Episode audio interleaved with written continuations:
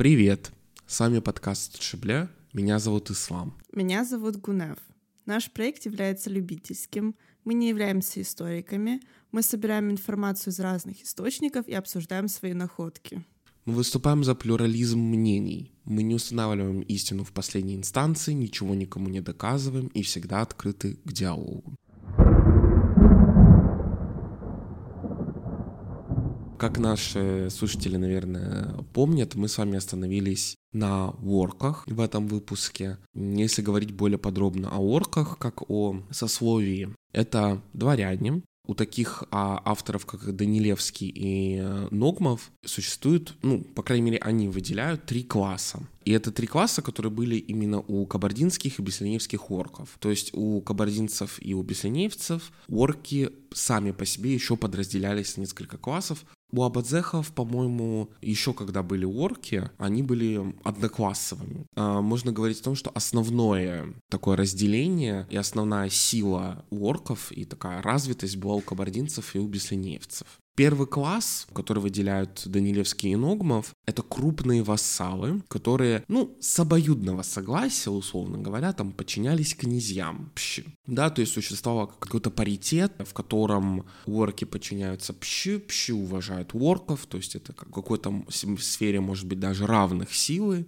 но равных по, может быть, возможностям, а не по классу, по социальному расслоению. Это что касается первого класса, то есть это самые богатые, крупные, землевладельцы и так далее. Представители второго класса пользовались теми же привилегиями, что и первый класс, но меньшей властью. То есть, по сути дела, различий между первым и вторым классом, наверное, не так много, как нам хотелось бы, чтобы было более очевидно, да, к какому классу кто принадлежит. Но второй класс существовал, как бы, ну, привилегии были такие же, как у первого. И орки третьего класса, они были беднее, чем орки первого и второго класса. Они были подданными орков более высоких классов, то есть второго а, и первого. То есть, получается, орки третьего класса подчиняются оркам первого или второго, орки первого или второго подчиняются пщи. Да, то есть такая у нас социальная пирамида. И здесь авторы, на которых мы ссылаемся, они проводят аналогию с тем, как выстраивалось социальное расслоение и социальные свои общества в дворянстве Польши что есть большая аналогия с польской шляхтой и с тем, как это строилось и существовало у нас. Используя татарские термины, у орков первого и второго классов назвали большие уздения, в то время как обедневших орков третьего класса уздениями уздений.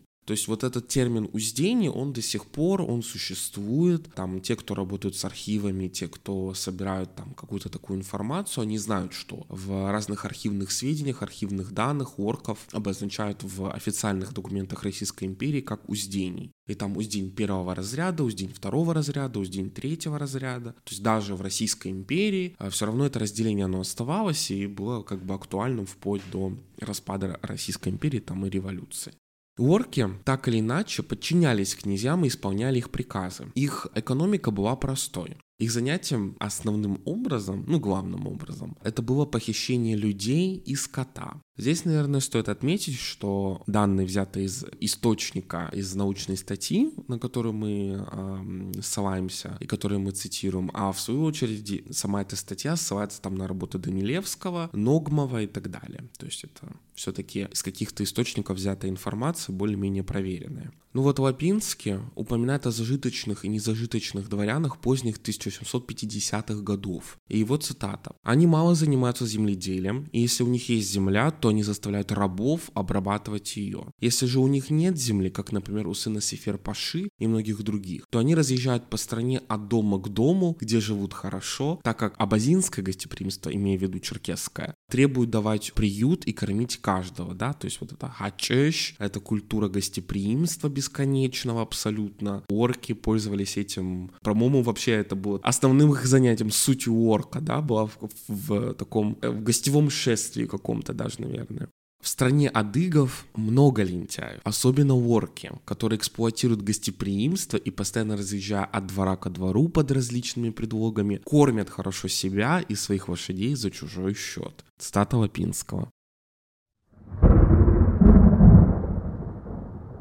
Одно из главных вещей, чем тоже занимались орки, это они отдавали своих сыновей приемным родителям, то есть это система атолычества. Этим же занимались и князья, и вольные, то есть, в принципе, это считалось такой нормой у адыгов э, отдать своего ребенка. Скорее, ну, больше это был сын, чем дочка. Хотя и были случаи, когда и дочерей отдавали. Да. Последние воспитывали ребенка. Он обучался у них, среди прочих, верховой езде и владению оружием. Ну, мне так кажется, что, скорее всего, это было таким новым занятием, когда мы понимаем, какие события начались, и да. эм, для того, чтобы воспитывать такого воина, который будет, ну, сражаться без проблем, ну да, вот, без каких-то таких переживаний, угу. может быть, это появилось в культуре адыгов. Ну, мне это так кажется, я не знаю. Вообще, это такой термин, он кажется что-то такое прям сложное, непонятное, но даже там в средневековой Европе уже существовала такая история, что во время войны между условно там Францией и Испанией, ну это уже не средние века, это намного позже, захватывался, например, принц, там да, или, например, а, французский король отправляет своего сына в Испанию в качестве заложника маленьким ребенком, он там воспитывается, он там растет, то есть, ну вот его присутствие там это гарантирует какой-то мир между этими государствами. Существовала такая система обмена детьми в таком ключе. А здесь это очень было распространено у представителей династии Гиреев, то есть крымских ханов, они отправляли своих сыновей, всех, э, которые становились по итогу там колгами, они становились ханами Крыма, а они воспитывались в Черкесии, очень многие, потому что очень многих матери были черкесские княжны, Щепхухар и так далее, mm-hmm. то есть, ну, э, у них были крепкие связи с Черкесией, и а, очень многие воспитывали, и очень многие ханы отправляли своих сыновей, так как сами воспитывались у черкесов, они отправляли своих сыновей, черкесы отправляли своих сыновей сыновей в Крымское ханство очень многие вообще на воспитание, поэтому это был еще элемент такой политической коммуникации, потому что он позволял вот объединять, сближать некоторые государства, да, потому что формировалась такая связь, не кровная, по сути дела, но очень крепкая. Да, потому что две семьи после того, как там с достижением 17-18-летнего возраста ребенок как бы возвращался в родную семью, да, биологическую, то, эм, во-первых, это был великий праздник, Э, те родители, которые воспитывали все эти там 10 лет в основном, да, в 7 лет отдавали а, примерно, они получали там подарки, они становились такой очень близкой, там был, да, дружеской есть... семьей. Это была такая связь очень сильная. И даже вот э, этот воспитанник, э, он должен был всю свою жизнь защищать ту семью, в которой он жил. И даже если нужно мстить вот, за нее, если что-то случится. То есть получалось, что ну, это такая очень даже немножко политическая вещь, ну когда да, там конечно. отдает туда, тот сюда, то есть уже все, вы не можете друг друга там убивать, ну да, вы уже союзники, что, вы союзники. Да, вы уже как бы союзники. Вот. Ну и, конечно, э, это и Белл упоминает, э, за счет этого очень много психологических проблем последствий имело. Вот, вот это вот воспитание.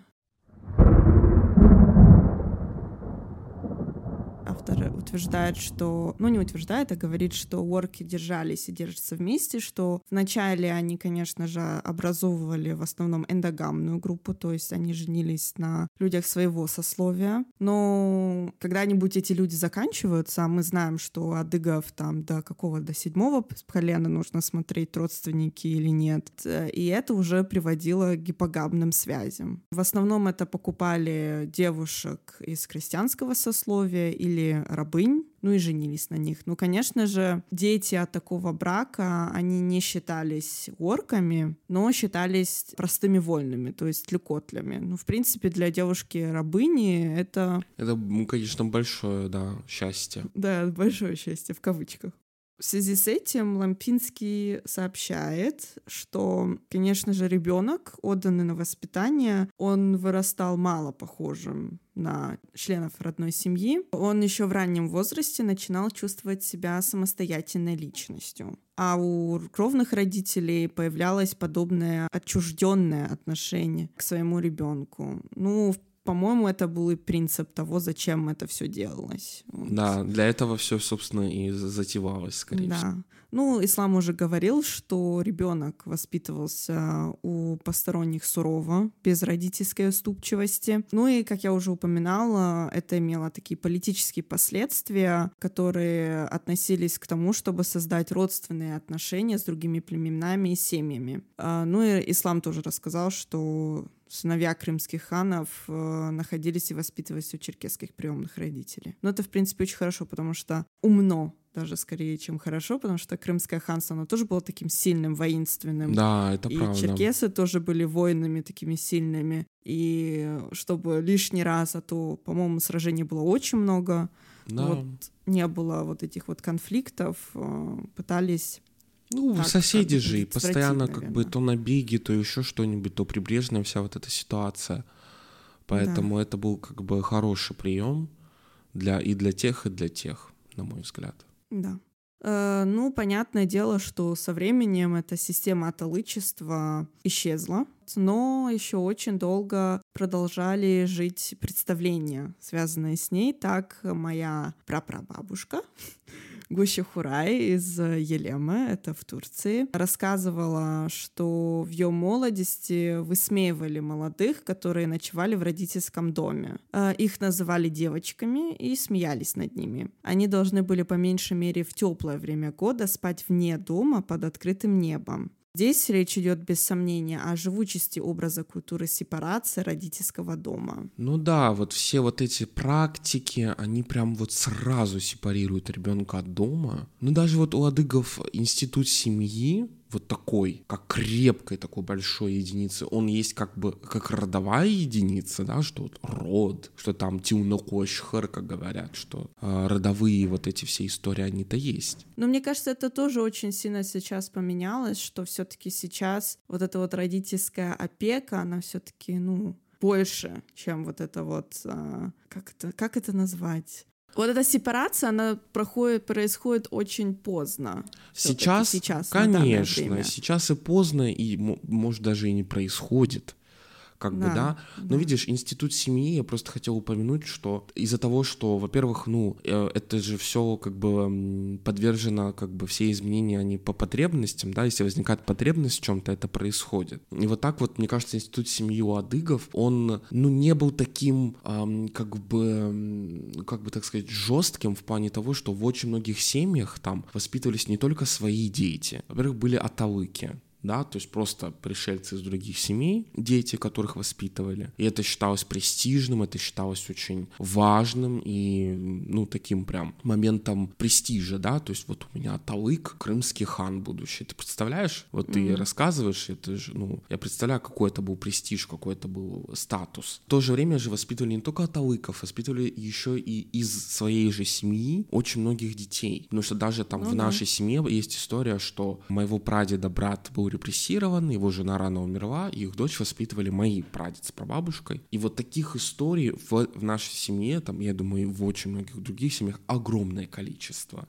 Да. То есть, ну, это было настолько важно, чтобы вот семья оставалась внутри семьи, что уже как бы были истории с тем, что там старшего ребенка маленьким отдавали бездетной паре, да, и вот бездетная пара это как будто их ребенок, эти дети, они никогда даже, может, и не знали о том, что это, что они на самом деле не их дети, да, то есть, ну, потому что так, так это было сформировано. Поэтому, конечно, то, как институт э, семьи у адыгов трансформировался и менялся, мне кажется, это вообще тема для отдельного разговора, это очень интересно. Согласна.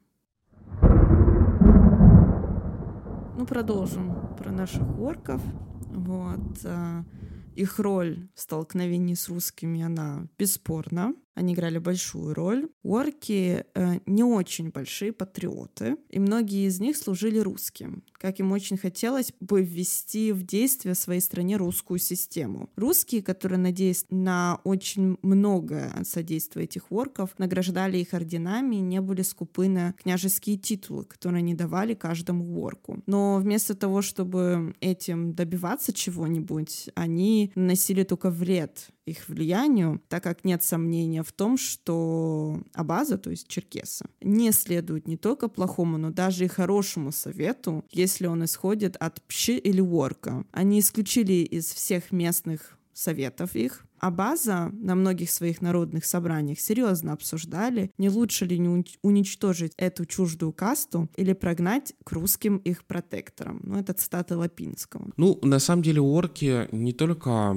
ситуация там в отношении Российской империи себя так вели. Орки вообще были очень таким сословием, очень подверженным разным влияниям, и в том числе Османской империи. Огромное да. влияние. И была целая партия, я думаю, орков и в Кабаре Орде, и в Тимиргое, и, на, и в Шапсуге тоже, когда орки там были. Те орки, которые вот были как агентами Османской империи. Я думаю, была партия орков, которая в свое время там была про-персидская, да, вот за про империю сифифидов. Грузинская, я думаю, еще была партия, обязательно. Да, это часто было, что такое, вот, э, что орки были из э, других каких-то народностей. Да, это тоже, это правда. Из других народностей возможностей, и из-за того, что у орков все равно больше доступ к ресурсам, ну, логично предположить, что если там условного вольного адыга, там, ну, вот эти какие-то базовые потребности, он их, ну, с угрозой какой-то, может быть, потребляет, он знает, что если урожая не будет, будет голод, да, вот есть будет просто да. нечего, то у орка, как у более высокого сословия, у них эти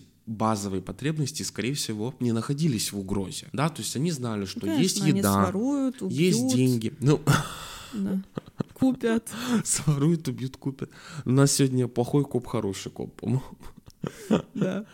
Вот. Но я просто хотел сказать, что у них был больше доступ к культуре в плане больше возможностей с ней. Как-то столкнуться, а, может быть, выучить какой-нибудь язык иностранный, да, грамоту или еще что-то. В этом плане для туземцев, для других народов, орки были таким, и, и пщи, и орки, мне кажется, были таким ключом к вообще к государству, к народу, потому что они были, да. ну, и при всех абсолютно моментах, адыги ну, были необразованы. Не было ни института письма, не было ни какой-то вообще устоявшейся системы передачи информации, не было ну, текстов. Ну, кроме хачеш. Ну, кроме хачеш, да.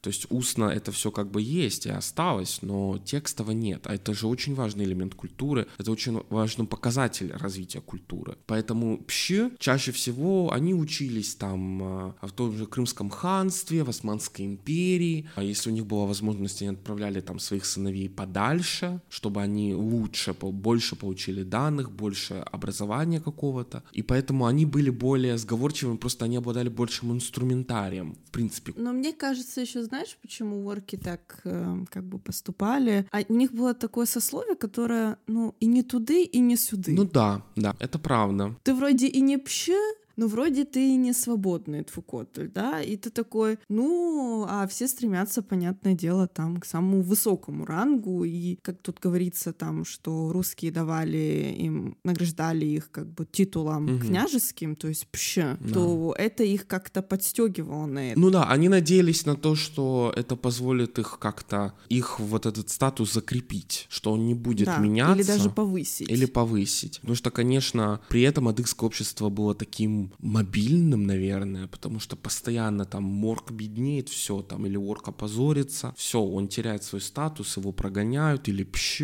или там... Еще и песню сочинят. Еще и песню сочинят при этом там в догонку. Э, или вот там орк, орк случайно оказывается в Абадзихе, ему говорят, ты кто вообще такой? Ты не орк, ты простой такой же, как и мы. Вот и сиди и не выпендривайся. Uh-huh. А в Кабарде ему скажут, а ты какого, э, какого э, ранга? Третьего, второго или первого орк? Да, то есть, ну, тоже вот большой большая разница в социальном рассвоении в разных племенах в одном государстве, она, конечно, тоже, мне кажется, сыграла большую роль в этом. Потому что они бы хотели быть ворками везде, не только там в Кабарде, в Тимиргой, например.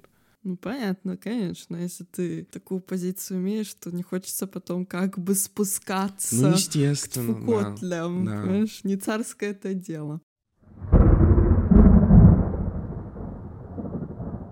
Ну вот историк Жабаги противоположного мнения. поскольку он пишет, что народ любил и ценил князей и орков. Некоторые орки якобы избегали контактов с русскими, с русскими, условно говоря, русскими, э, борьбы с ними. Они предпочитали, вот как мы уже говорили, там, бродить от хачеша к хачешу, собирать захас и при этом заниматься псельхо, то есть свататься. Да. Сегодня среди адыгейцев, а особенно абадзехов, нет недостатков критических, как я уже говорю, там, или оценивающих пословицах об этом сословии. Адыга хабза аунах, уорк хабза аурэп. То есть кодекс чести адыгский, а не воркский да, то есть все-таки, что адыги это больше, чем орки, и орки меньше, чем адыги, да, то есть такая вот позиция. Но есть еще одна оркхата для мабыру. То есть э, труп орка опухает семь раз. Ну, это вот, скорее всего, про то, что они пользовались всем, и вот даже когда они помирают, они большим пользуются, то есть еще больше становятся. Да, это правда. Не знаю, это я так себе перевожу. Может, какое-то другое значение это имеет.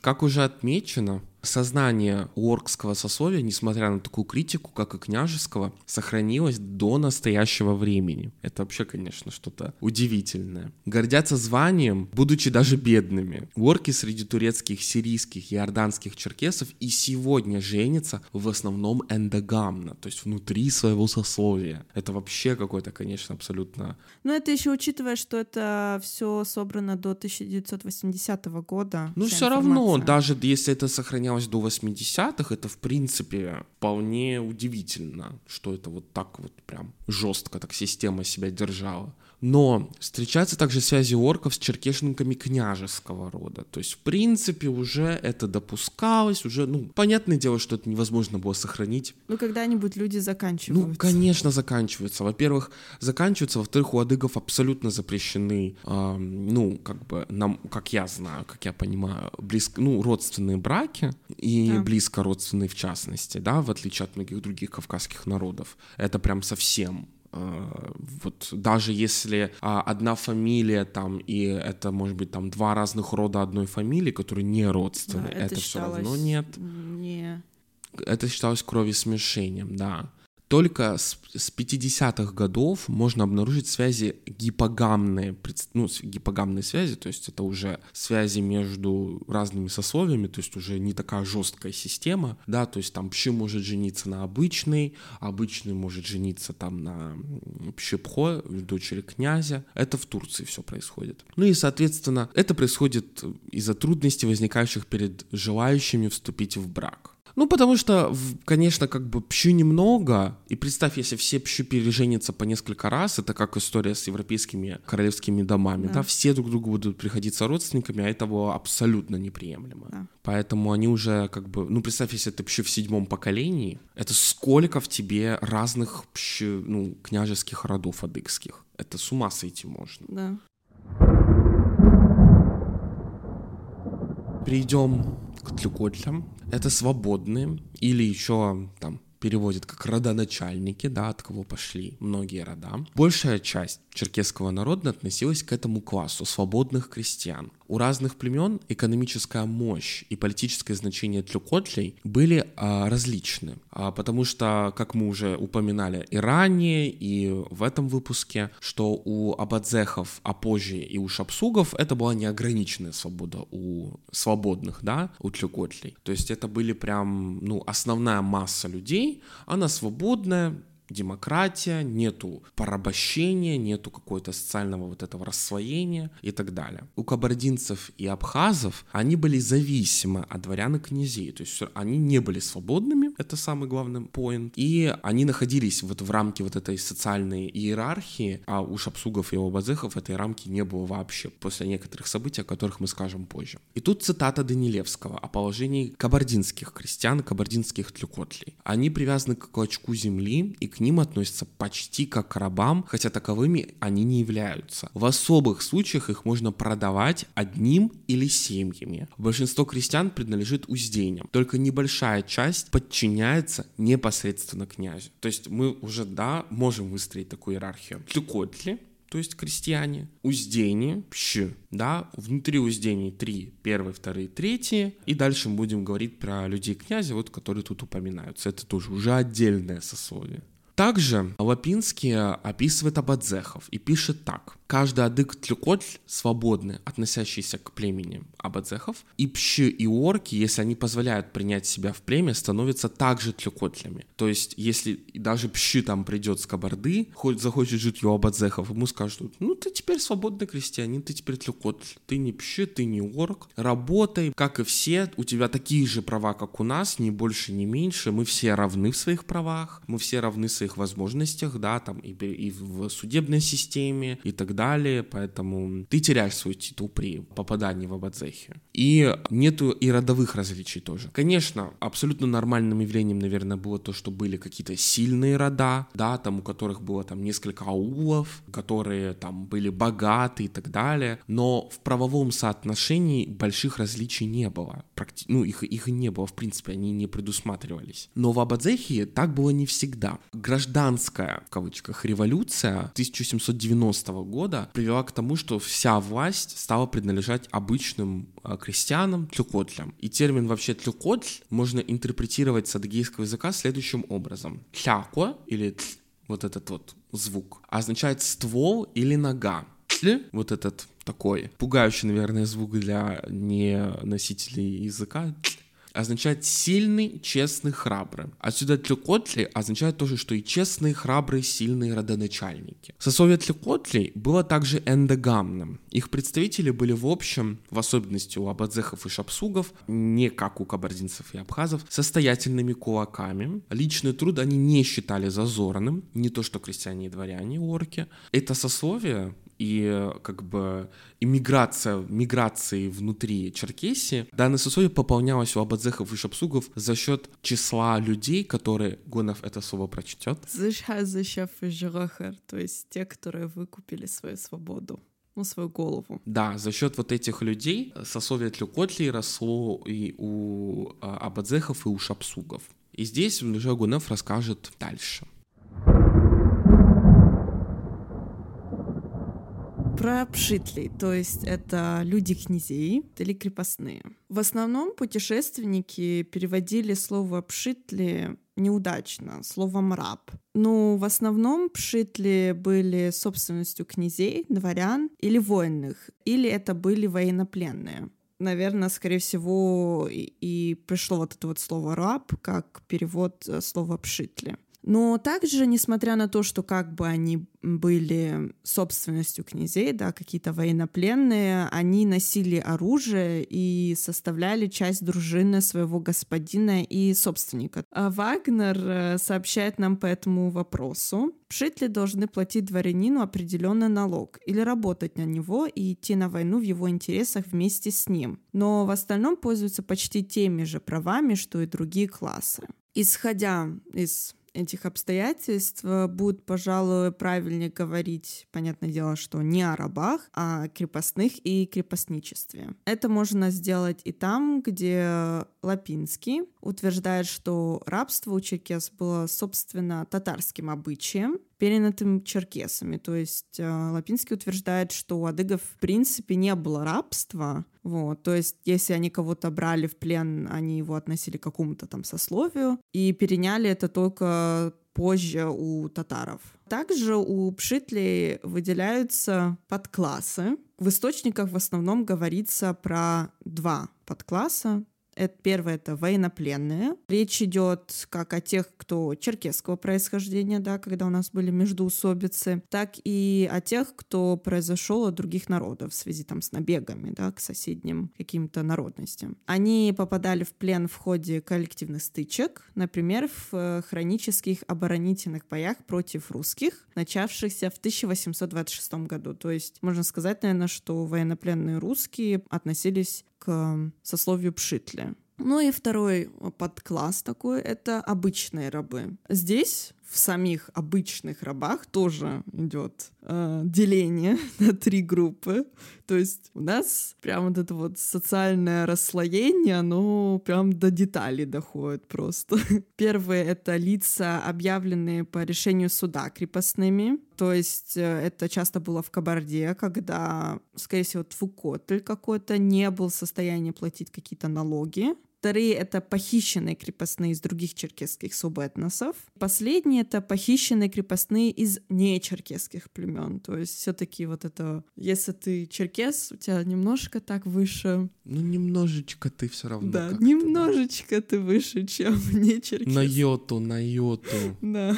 Похищенные крепостные были добычей при индивидуальных операциях, так же как междуусобиц и мелкие разбойничьи набеги.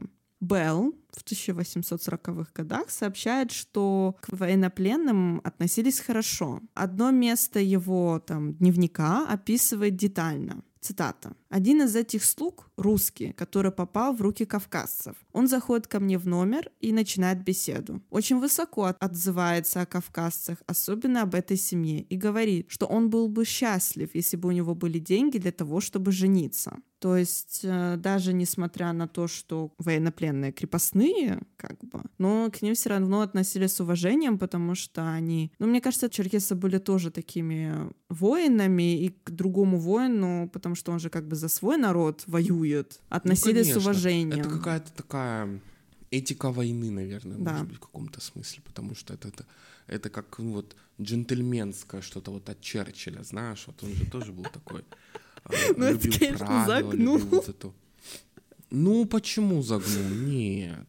Нет? Это, конечно, ну, культ войны, он был, конечно, огромный, но все равно это, это была огромная часть фольклора, эти военные истории, военные песни. Да, да. Ну, а, это да. Я думаю, да. что какое-то вот это именно уважение, оно, я думаю, существовало. Да, мне кажется, по-моему, я где-то даже слышала, что черкесы, во-первых, они не бросали своих убитых, они их забирали, и, по-моему, даже те хоронили тех, кто вот, ну, противников ну, своих, да. по-моему. Мне тоже так кажется, а где-то, может быть, это тоже Где-то я об этом слышала. Ну, может быть, я вру. Да. так что напишите нам, если вы знаете точную информацию. Да, если вдруг у вас обладаете такой информацией, можете нам написать. Да. Русских военнопленных, конечно же, часто обменивали на черкесских, то есть, как и, в принципе, любых военнопленных, да. Лапинский пишет, что пшитли составляли в Убыхе четвертую, в Абадзехе десятую, а в Шапсуге только двадцатую часть населения. Автор дает понять, что крепостные в Абадзехе имели больше прав, чем крепостные других племен. Если верить Лапинскому, в Абадзехе они работали не больше и не чаще, чем их господа. Все должны одинаково работать. Пшитли имели по меньшей мере в Абадзехе движимое имущество. То есть, наверное, у них был какой-то скот, э, какие-то такие вещи. Если, например, у кабардинцев, наверное, они дом имели и участок земли, и все. Ну. А может, и не обладали даже ни землей, ни участком. Да. Они жили в Абадзехе семьями и в отдельных жилых домах. Им выделяли участок земли для обработки, и нередко было у них значительное поголовье крупного и мелкого скота. В Абадзехе также они имели право приглашать своих хозяев кавычках, конечно же, на суд и жаловаться на них. Ну, я думаю, знаешь, это э, все-таки дореволюционное, как бы. Конечно. Описание конечно. дореволюционных событий в Абадзехе, да. еще когда существовало разделение. Да. Но все же имеются доказательства того, что существовало патронатно-клиенгуальное отношение. То есть э, за последних, то есть рабов, хозяин обязан нести все расходы. Участь пшитлей в Кабарде, которые не пользовались большинством этих прав, и свод была резкой противоположностью. То есть они были полной собственностью князей и других помещиков, они могли, конечно же, вызвать в суд своих хозяев на одну и ту же как бы несправедливость. Крепостной в основном платил больше, чем пще. Ну, несправедливо, в общем, конечно, да. у них суд, мягко сказать. Да, вообще несправедливый. Да, от слова совсем. Да, за исключением кабардинцев, э, кажется, что жизненный уровень крепостного, который имел зажиточного хозяина, был зачастую выше, чем жизненный уровень незажиточного вольного. Ну, это понятно, потому что хозяин отвечал за своего э, пшитля. А традиции, связанные с рождением, браком и похоронами, а также другие народные обычаи, у пшитлев везде были одни и те же, что и у вольных. Автор данной докторской работы э, обнаружил намек, что в черкесском классическом обществе имелась когда-то прослойка, состоявшаяся ниже пшитлей. Речь идет о так называемых унаутами, то есть придворной челяди. Если дословно пере переводить, то это будут состоящие перед домом. Их положение было хуже, чем у пшитлей. Информант Гутерешит из Уади-Сир в 1975 году вспомнил черкесское выражение, касающееся унаутов. «Э, унаутер дейна. То есть хорошо быть крепостным, но очень плохо быть унаутом. А в заключение относительно сословной структуры черкесского общества можно сделать несколько выводов. Стратификация, то есть расслоение, иерархия социальная в Черкесии у разных племен была абсолютно разная. Где-то оно было очень поверхностным, практически ну, его и не было. Это вот у абадзехов и шапсугов после революционных событий и у первых, и у вторых. А самым четким, сильным, жестким и очень а, разработанным в плане регламентированным и рассеянным, оно было у кабардинцев, да, потому что мы помним, что у них есть, а, во-первых, пщи, во-вторых, орки первого, второго, третьего разряда, и те, и те, и те, и как бы и э, котли, они не обладали там правами, они были зависи, зависимы от орков. Да, и пшитли тоже потом бы... делились на несколько и сословий. тоже у них делились на несколько сословий. И внутри да, этого сословия это... еще на три сословия. То есть, ну, это вообще было какое-то безумие уже, наверное, в какой-то момент, по да. крайней мере, в Кабарде. Я думаю, это, может быть, э, там на словах они так разделялись, но уже там они, мне кажется, это же не записывалось даже. Не было же письменности. Как они это отслеживали, я не понимаю. Поэтому, наверное, все было немножко, может быть, по-другому. Ну, мы рассказываем то, что у нас до нас дошло, то, что осталось. Но вот это сознание своей вот этой иерархии, своего вот этого места в этой иерархии, оно осталось и живет среди черкесов Турции, Сирии и Иордании. Вот эта вот э, часть культуры, они ее не отпускают до сих пор и как бы хранят, и гордятся, и так далее. Мы постоянно говорим про то, что нас тоже очень многие любят говорить, ну мы орки, мы вообще, там наш род, он вообще там один из лучших, мы все самые лучшие, все самые хорошие, все самые крутые. Да. Кто ж против?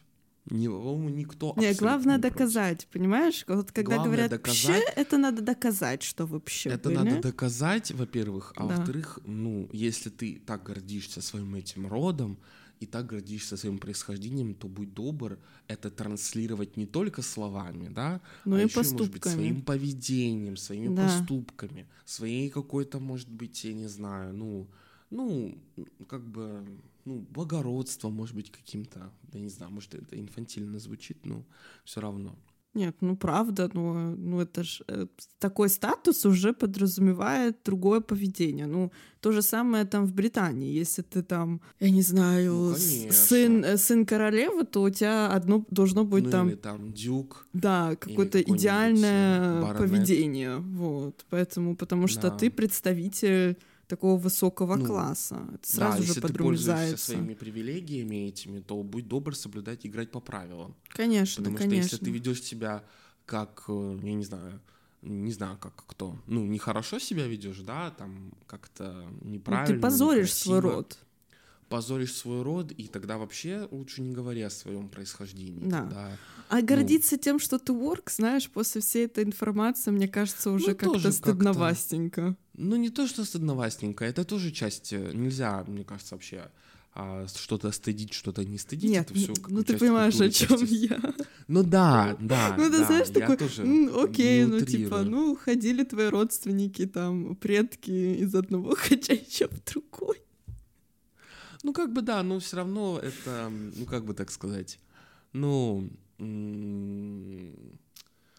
ой, даже не знаю, как это выразить, но я хотел сказать, что ну, если ты знаешь там, это вот как про древо, я постоянно говорю, что даже если вам кажется, что ну вот там плохая какая-то история, что-то такое, это Ну, все равно да. история. Да. Ее все равно надо сохранить, ее нужно рассказать. Потому что даже там те же самые орки, да, которые, может быть, ходили из Ачевича в Хачевич, были местным каким-нибудь телеграммом, знаешь, вот представь.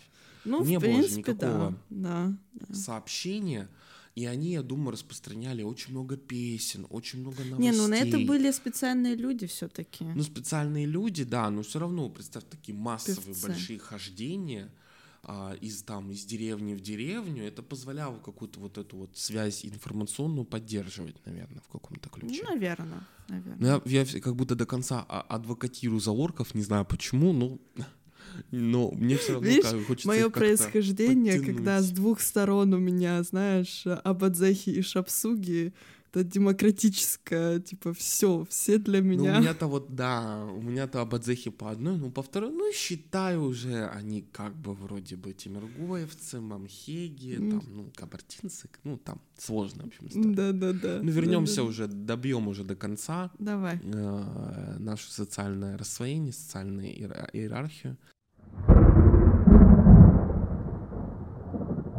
На самом деле имелись даже специфические формы сословных отношений между разными сословиями в разных племенах. То есть даже их отношения, они отличались от разного племени к разному. Их права, как мы уже сказали, да, то есть поэтому, наверное, ам, логичнее будет потом там в будущем рассматривать каждое отдельное племя и, и социальная вот иерархию в каждом отдельном племени, потому что они были колоссально разные. Ну, это а, 12, различия 12 выпусков. были. 12 выпусков. Ну вот как раз таки у нас ну, сколько еще нам рассказывайте, рассказывайте, Гунав, рассказывайте, рассказывайте.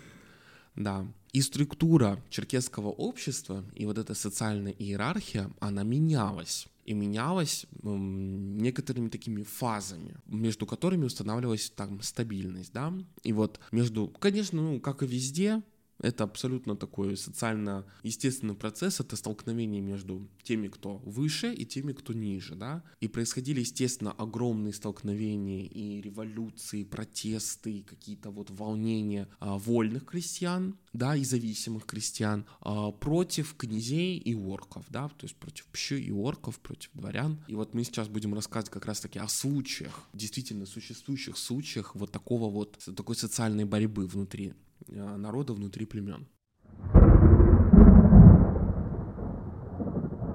Соответственно, социально-революционные идеи, они возникали с разной интенсивностью в разных народах. Причем удивительно то, что у кабардинцев с их таким жестким, очень э, правом плане ограниченным обществом, да, где все регламентировалось, где все подчинялись там друг другу, и власть вообще была практически абсолютная, безграничная, и свободных, вольных практически не было в Кабарде. Там э, революционные вот эти вот социальные настроения, э, да, вот к переменам в обществе, к изменению вот этих, э, вот этой социальной иерархии пирамиды, их не было вообще практически. В Кабарде не было таких революционных движений, не было так- так- таких тенденций, да, к вот этой демократизации общества, их не было практически вообще. Хотя там было самое жесткое общество, с самыми жесткими правилами, самой жесткой иерархией. Ну, мне кажется, Это там просто не давали продышку даже подумать о том, ну, что наверное, можно, да, может быть, можно тут восстать.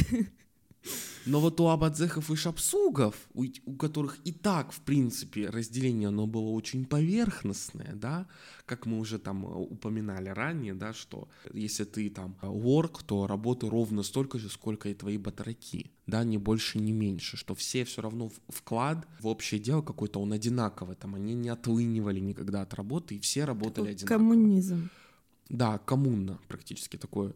Протокоммунизм у Абадзехов, видишь, Мгм. кто бы мог подумать. Но у них и у шапсугов, да, у, кого было наиболее спокойно, размеренно, э, поверхностное разделение, вот эти движения за свободу и за справедливость и равенство, они были самыми большими, и самыми резонансными, и они были очень популярны. И по итогу они привели к мощнейшим столкновениям между вассалами и верхними прослойками. И вот этот путь к демократии, там есть удивительный персонаж, Аббат Беслиней, А, вот как раз-таки он тоже там является свидетелем и этих всех событий, у него очень интересная история жизни, которую можно найти, почитать при желании. Первые социальные бои внутри черкесского народа встречаются с 1770 года у абадзехов. Они продолжались 20 лет и кончились тем, что князья были убиты, а, а дворяне были лишены власти или, ну, и прогнаны, скорее всего. Но я думаю, там, конечно, там особо ревностных князей они, конечно, скорее всего, уничтожили. Какую-то часть князей, наверное, она адаптировалась и сказала, что давайте мы вот как и вы, так и мы. Все, мы да. вот с вами. Там часть осталась э, и часть уехала. все свои...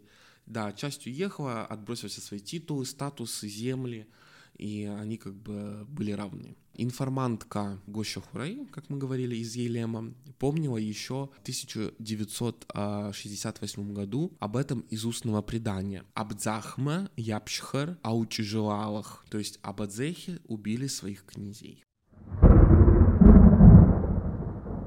Ну и одно из таких э, ярких моментов, где можно почитать, да, о таких революционных действиях, это в исторической шапке романа Шуза, то есть «Одинокий всадник» из-под пера черкесского писателя Тимбота Кирашева. Вообще, я хотел сделать ремарку, очень советую почитать, если вот кому-то правда интересно да. как-то вникнуть во фольклор, даже не то чтобы конкретного какие-то элементы, а в принципе сначала. Вот для, мне кажется, эм, Тимбота Кираша очень хорошо читать для начала. Да. Потому да. что они вводят очень хорошо в контекст и исторический, и социальный, и достаточно, в принципе, они достоверны в каких-то местах. Поэтому я очень советую. Это да, прям. Я тоже. Это, это хорошее чтиво.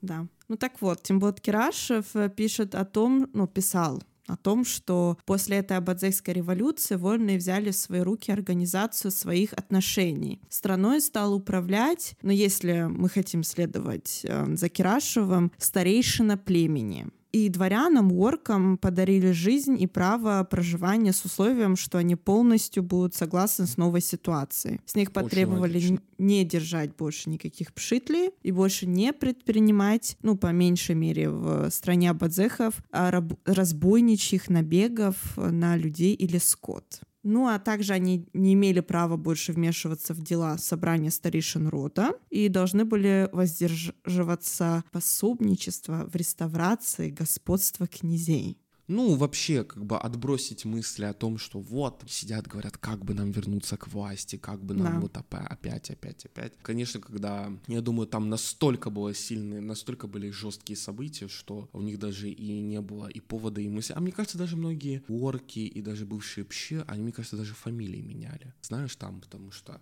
ну, наверное. род, и чтобы вот э, убрать эту историю из своей родословной, да, чтобы быть как все, они, может быть, и полностью а, отказывались от своих вот этих вот, от своего социального прошлого. Ну, я вот знаю истории, что есть же там, например, фамилии, которых там очень много. Там, например, Цеевы да. или... Меритуковы. Да, Меритуковы и тому подобное. Я вот как, ну, общалась там э, с людьми, которые разбираются в этих всех делах, и, э, скорее всего, идет к тому, что вот эти вот пшитли крепостные, которые стали как бы свободны, ну, демократии, они брали фамилию своего дворянина. Да, то это было пши очень распространено да. вообще во всей Черкесии, поэтому очень много есть случаев, когда есть от две семьи или три, или может быть больше, и когда у них одна фамилия, да, да? при этом там это может быть не родственники, считаются сейчас они уже как Тиуна Кочхар, Тиуна Кочхар, но я знаю очень много таких случаев и в Адыгее, да. и за пределами Адыгеи, поэтому как бы ничего такого в этом тоже нет, но это правда, это прям очень распространенное явление. Поэтому я и говорю, когда кто-то говорит там, знаешь, мы из княжеского рода, ну, докажите. Из-за фамилии.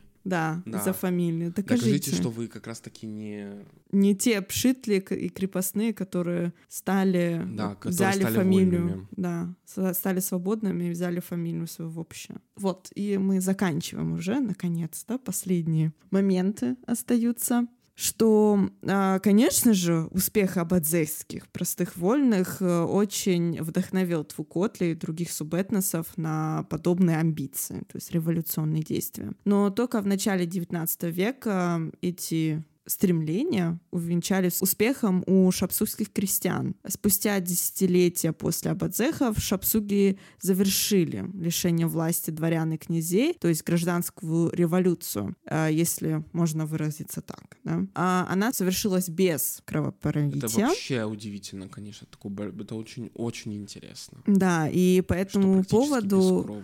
Да, Ладыжинский пишет. Черкесская революция произошла одновременно с французской. Точно так же, как многие французские дворяне эмигрировали в Россию, так и многие князья черкесов переселились туда. То есть э, шапсуки давали возможность уезжайте просто. Не нравится? Ну, да едьте отсюда. Еще в 1876-77 годах, то есть после эмиграции черкесов в Османскую империю, между черкесскими дворян, дворянами и рабами произошли столкновения с применением физического насилия. То есть они вот даже помнили там, о тех... Даже в эмиграции... Да. Да, это настолько, видимо, сильно. Мне кажется, скорее всего, это вот э, из кабардинского, Наверное. кабардинского племени. Наверное. Да, потому что там же было, наверное, самое жесткое вот это вот. И тут, и тут оказываются все в одной ситуации. И это, наверное, привело да. к очень интересным событиям. Ну и произошло это недалеко от Чорлу-Черкесской, то есть вблизи Стамбула. И это восстание было настолько жестоким, большим да, большим, да. да, что даже призвали специальные войска из Стамбула, турецкие, чтобы это все урегулировать это вообще, и конечно, утихомирить. Удивительно. Да. Это было, видишь, уже не так давно. В плане там 1776 намного нам ближе, там, чем революция Абадзехов, да, которая была в 18 веке. 1770-х, да. Да, 1770-м. Поэтому, видимо, это была настолько сильная такая память, уже въевшаяся просто в... Ну и с другой стороны, представь, они эмигрировали в другую страну, и снова начинать вот эти вот порядки для них, наверное, ну, конечно, им же уже надоело. И надоело, и это был большой шанс, я думаю, для да. порабощенных сословий вот произвести революцию и по да. итогу вот этот реклейминг сделать, забрать свои права обратно себе, получить эти права наконец-то. Ну, слушай, на самом деле Османской империи тоже это было невыгодно, чтобы были там какие-то князья у адыгов, там, чтобы была вот эта вот социальная дифференциация продолжалась. Они же хотели рабочую силу, все же должны работать, да, все же должны обрабатывать землю, там и пщи, и не пщи, и орка и так далее. Поэтому я думаю, что они тоже поддержали в каком-то ключе эти столкновения да. в плане тех, кто восстал в, в защиту своих прав и за какую-то социальную справедливость в этом плане.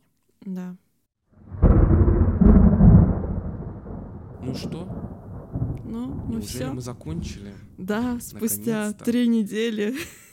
Спустя три недели мы а, выпустили наконец-то этот выпуск. Да. Очень рады этому. Да. Да, очень надеемся, что этот выпуск понравился слушателям. Если у вас есть какие-то вопросы, замечания, предложения, информация, вы можете писать нам в наш инстаграм Ташибля. Обязательно ставьте лайки, подписывайтесь. В любом случае, поддерживайте нас, рассказывайте да. своим друзьям, знакомым, пишите отзывы, ставьте звездочки нам, обязательно 5 звезд. Все было 12, 12 звезд. Вот это было бы круто. И три, да. три, э, три стрелы, да? Три стрелы обязательно. Всем пока, до новых встреч. До новых встреч, пока-пока.